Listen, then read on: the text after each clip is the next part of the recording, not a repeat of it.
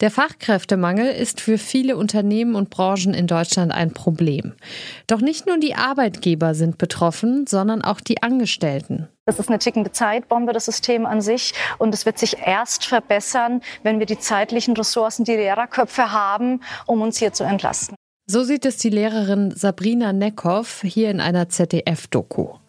Wenn es in einem Betrieb an Personal fehlt, dann führt das häufig zu mehr Belastung und Stress für die bereits Beschäftigten. Wie gefährlich ist Fachkräftemangel am Arbeitsplatz und was kann dagegen getan werden? Das schauen wir uns heute mal genauer an. Ich bin Alia Rentmeister, schön, dass ihr zuhört. Zurück zum Thema.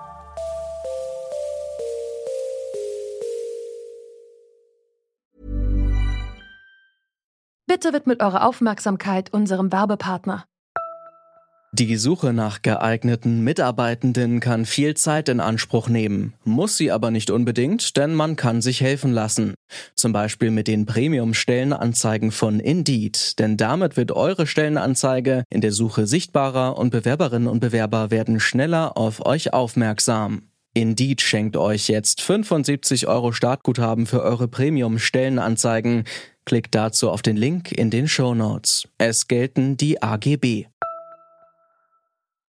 Stress, Überlastung und weniger Spaß an der Arbeit, das sind einige Folgen von Fachkräftemangel am Arbeitsplatz. Was es mit der Arbeitsbelastung und der Arbeitszufriedenheit von Beschäftigten macht, wenn es im Unternehmen an Personal fehlt, das hat nun eine Studie des Instituts der deutschen Wirtschaft untersucht. In Auftrag gegeben hat sie das Bundeswirtschaftsministerium. Gero Kunert ist einer der AutorInnen der Studie und Fachkräfteexperte am Institut der deutschen Wirtschaft. Er hat mir erklärt, wie kritisch sich der Fachkräftemangel auf Angestellte auswirkt. Das Überraschendste, würde ich sagen, ist die Zahl, dass bereits ein Drittel von der von Personalengpässen betroffenen Beschäftigten regelmäßig nach alternativen Arbeitsangeboten sucht. Gerade für Arbeitgeber ist es deshalb wichtig, eine solche Unzufriedenheit rechtzeitig zu erkennen und Maßnahmen zu treffen, zum Beispiel die Sorgen ernst zu nehmen, nah an der Belegschaft zu sein und auch immer wieder dafür zu sorgen, dass die Mitarbeitenden entlastet werden können. Doch wie wirkt sich diese Belastung eigentlich auf die Menschen aus? Arbeitspsychologe Tim Hagemann erklärt die möglichen Effekte so. Erstmal natürlich, dass einfach mehr Arbeit ist. Die Arbeitsdichte erhöht sich, aber häufig nicht nur in der Quantität, sondern man könnte auch sagen, die Anforderungen werden insgesamt höher, weil zum Teil auch andere Aufgaben übernommen werden müssen. Also wenn Stellen nicht besetzt werden müssen, aber die Arbeit muss trotzdem geleistet werden, muss man nicht nur mehr arbeiten, sondern gegebenenfalls auch noch ein weiteres Aufgabenspektrum übernehmen. Und insgesamt steigt natürlich damit einfach der Druck auf die Mitarbeitenden. Phasen, in denen auch mal mehr gearbeitet wird, können natürlich immer vorkommen. Und auch Stress ist eigentlich erstmal nichts Schlimmes. Stress ist erstmal sehr positiv, wenn er kurzfristig ist, weil er bereitet uns und unseren Körper darauf vor, dass wir mit Anforderungen und Herausforderungen besser umgehen können. Und man kann das eigentlich so beschreiben, dass gewisse Routineprozesse, die in unserem Körper ablaufen, wie zum Beispiel Verdauung, aber auch das Immunsystem, die Bekämpfung von Krankheitserregern, dass das etwas unterdrückt wird, um halt alle Energie und Ressourcen zur Verfügung zu stellen, um im Moment sehr aktiv agieren zu können. Und das ist kurzfristig kein Problem. Wenn diese Phasen aber länger andauern, dann kann das für die psychische und körperliche Gesundheit problematisch sein. Herz-Kreislauf-Beschwerden, hoher Blutdruck und ein geschwächtes Immunsystem sind dann die Folge. Wie man erkennen kann, dass man tatsächlich überlastet ist, das erklärt Tim Hagemann so wenn ich wirklich nicht mehr abschalten kann. Also wenn ich das Gefühl habe, dass ich ständig an die Belastung denke, dass sie wirklich auch ja tatsächlich mit in die Freizeit äh, mit hineingebracht werden, diese Gedanken. Teilweise spricht man auch fast von einer Fixierung, wenn ich auch keine Perspektive, keine Lösung sehe, wenn ich glaube, dass diese Probleme weiter bestehen.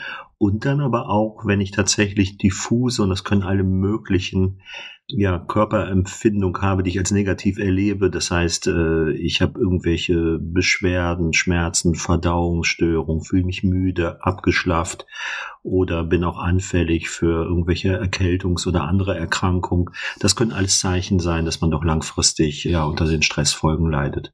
Es gibt auch einige Dinge, die Angestellte selbst tun können, um hohe Belastung zu vermeiden, zum Beispiel Unterbrechungen im Arbeitsalltag reduzieren.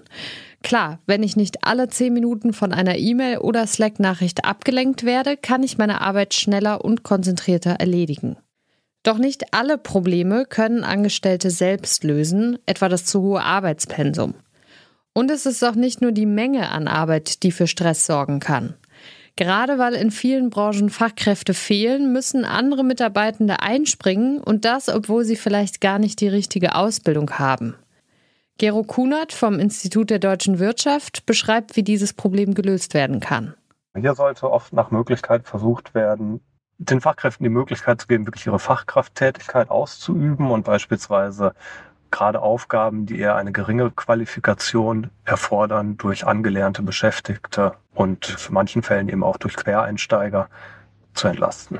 Doch auch wenn sich Arbeitnehmende darum bemühen, diese Probleme konstruktiv zu lösen, manchmal da gelingt das einfach nicht mehr.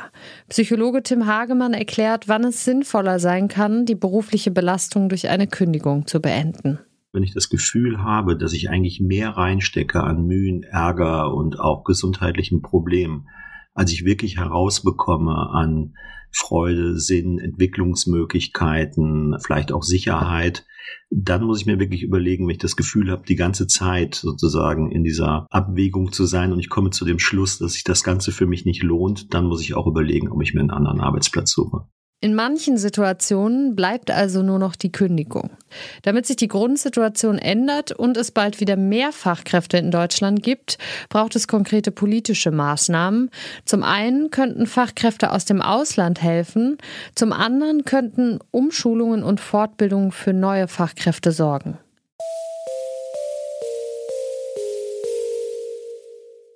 Durch den Fachkräftemangel, da lastet hoher Druck auf vielen Angestellten. Es gibt mehr Arbeit und die Anforderungen steigen.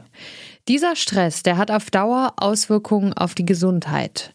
Die Chefinnen, die sollten die Belastung ihrer Angestellten ernst nehmen und den Austausch suchen, denn sie sind gesetzlich dazu verpflichtet, dafür zu sorgen, dass ihre Arbeit nicht krank macht. Und die Angestellten, die sollten ihre Belastung klar benennen und Lösungen einfordern. Und damit endet diese Folge. Die Redaktion hatten Lars Fein und Naomi Asal. Produziert hat sie Henrike Heidenreich und ich bin Alia Rentmeister. Macht's gut. Zurück zum Thema vom Podcast Radio Detektor FM.